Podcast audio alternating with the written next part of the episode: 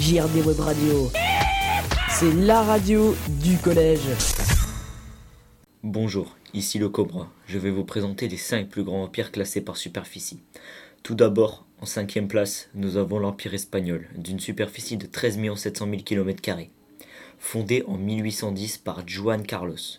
Il se situe en Amérique du Sud et une se trouve en partie en Amérique du Nord. En quatrième place, nous avons l'Empire dynastique Qing, d'une superficie de 14 700 000 carrés, fondé en 1790 par Mao Zedong. Il se situe en Asie de l'Est.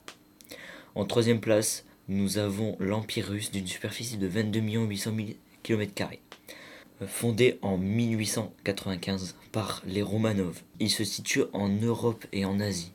En deuxième place, nous avons l'Empire mongol d'une superficie de 33 200 000 km, fondé en 1279 par Genghis Khan.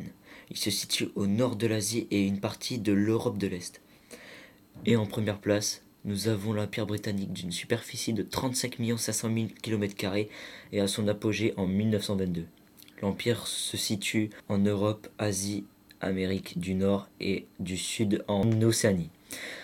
Il est classé le plus grand empire du monde. A bientôt pour une nouvelle enregistrement avec les Cobras.